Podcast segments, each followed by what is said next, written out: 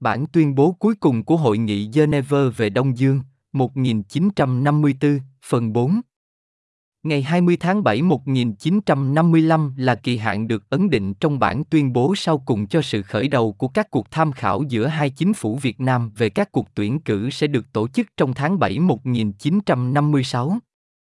Vào hôm 7 tháng 6 1955 chính phủ Việt Nam Dân Chủ Cộng Hòa có đưa ra một sự phát biểu viện dẫn bản tuyên bố sau cùng của Hội nghị Geneva, kêu gọi các cuộc hiệp thương đã được dự liệu trong đó, và nói thêm rằng nhân dân Việt Nam giữ sự cảnh giác thường trực và phòng vệ chống lại bất kỳ thủ đoạn nào của phe đế quốc chủ nghĩa Mỹ nhằm chia cắt Việt Nam. Năm tuần lễ sau đó, ông Diệm cho phát thanh một lời phát biểu từ Sài Gòn trong đó ông tuyên bố Chúng tôi không ký kết các hiệp định Geneva. Chúng tôi không bị ràng buộc theo bất kỳ cách nào bởi các hiệp định này. Chúng tôi không bác bỏ nguyên tắc các cuộc bầu cử tự do như phương cách dân chủ và hòa bình để đạt được sự thống nhất đó của Việt Nam, nhưng đối diện với một chế độ đàn áp như được thi hành bởi Việt Minh, chúng tôi vẫn nghi ngờ về khả tính của việc hoàn thành các điều kiện cho các cuộc bầu cử tự do tại miền Bắc. Kỳ hạn đặt ra trong bản tuyên bố cuối cùng ở Geneva đã trôi qua không có bất kỳ sự chuyển động nào của chính phủ Nam Việt Nam để mở các cuộc hiệp thương về các cuộc bầu cử, và Việt Nam Dân Chủ Cộng Hòa sau đó đã kháng cáo với Anh quốc và Liên bang Xô Viết với tư cách hai đồng chủ tịch của Hội nghị Geneva. Trong tháng 10 nó đã nhận được sự ủng hộ mạnh mẽ từ Cộng hòa Nhân dân Trung Quốc. Trong một lá thư gửi Bộ trưởng Ngoại giao Anh quốc, Chu Ân Lai đã viết Chính phủ Ngô Đình Diệm tại miền Nam Việt Nam vẫn từ chối tổ chức một hội nghị tham khảo vốn đã phải khởi sự hơn 3 tháng trước đây. Hơn nữa, sự vi phạm trắng trợn này đối với Hiệp định Geneva bởi chính phủ Ngô Đình Diệm đã nhận được sự ủng hộ công khai của Hoa Kỳ. Sự khẳng định rằng Hiệp định Geneva không ràng buộc chính phủ Ngô Đình Diệm thì không thể biện hộ được.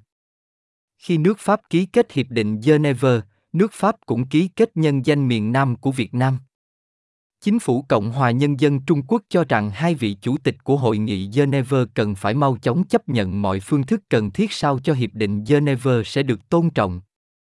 Sự tuyên xác rằng Hiệp định Geneva, có nghĩa bản tuyên bố sau cùng của hội nghị, bị vi phạm bởi sự từ chối của Nam Việt Nam việc thi hành điều 7 của bản tuyên bố luôn luôn được chủ trương từ đó bởi các nước cộng sản.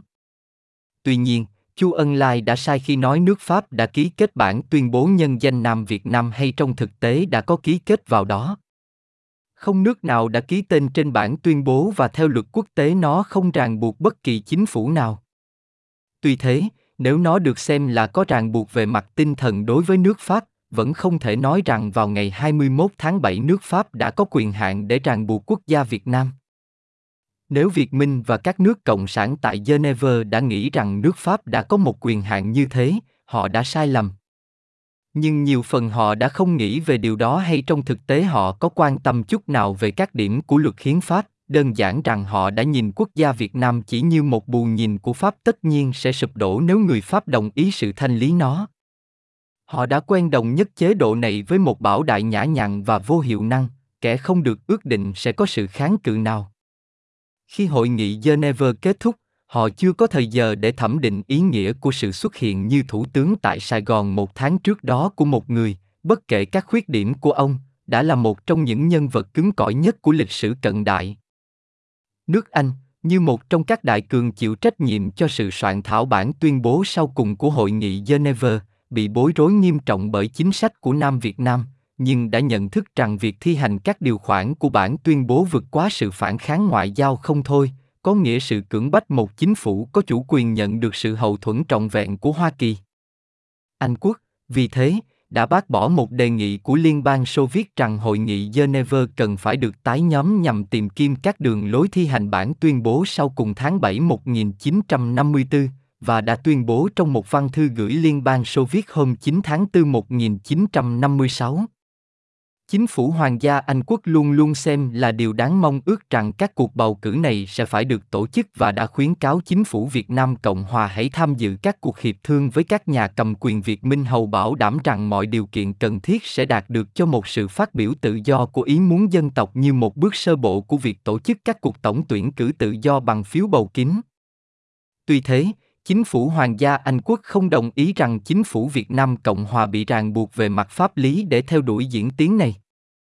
Họ tiếp tục hy vọng rằng sẽ có thể mang lại sự thống nhất sau rốt nước Việt Nam trên căn bản các cuộc bầu cử tự do như được dự liệu trong bản tuyên bố sau cùng của Hội nghị Geneva 1954. Mặt khác, họ xem là điều có tầm quan trọng tối thượng trong lúc này là việc duy trì hòa bình giữa miền Bắc và miền Nam tại Việt Nam.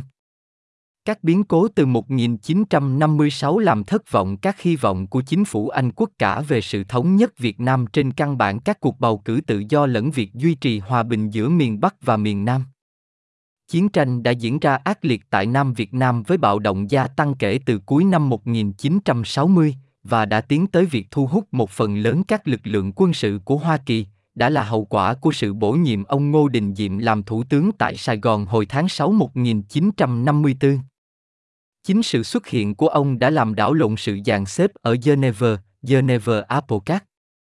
Chính sách căn bản của nước Pháp sau thảm họa Điện Biên Phủ là nhường Việt Nam lại cho phe Việt Minh, và nếu đã không có ông Diệm, quốc gia Việt Nam đã bị thanh toán một cách lặng lẽ. Điều 7 của bản tuyên bố sau cùng sẽ được thi hành, và vào cuối năm 1956, Hồ Chí Minh sẽ cai trị từ biên giới Trung Hoa đến mũi Cà Mau.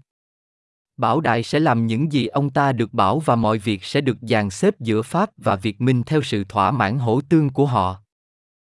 Một kết cuộc như thế khi nhìn lại có thể hay không thể được xem là đáng mong ước, nhưng như một vấn đề của lịch sử, điều đó đã không xảy ra. Khi người Pháp chấp thuận, mặc dù không mong muốn, sự bổ nhiệm ông Diệm, họ đã để kẻ lạ vào nằm trong ổ, The Cuco Into The Net. Ông đã thách thức họ ngay từ lúc khởi sự, và một khi ông có được viện trợ Mỹ trực tiếp, ông ta hoàn toàn thoát ra khỏi sự kiểm soát của Pháp. Thật là một trong các sự mỉa mai của lịch sử rằng ý chí của Pháp để trao Việt Nam lại cho kẻ thù mà Pháp đã giao chiến trong 7 năm lại bị phá hỏng trong diễn tiến bởi chế độ mà Pháp đã tạo lập ra để ủng hộ chính nó trong cuộc đấu tranh đó.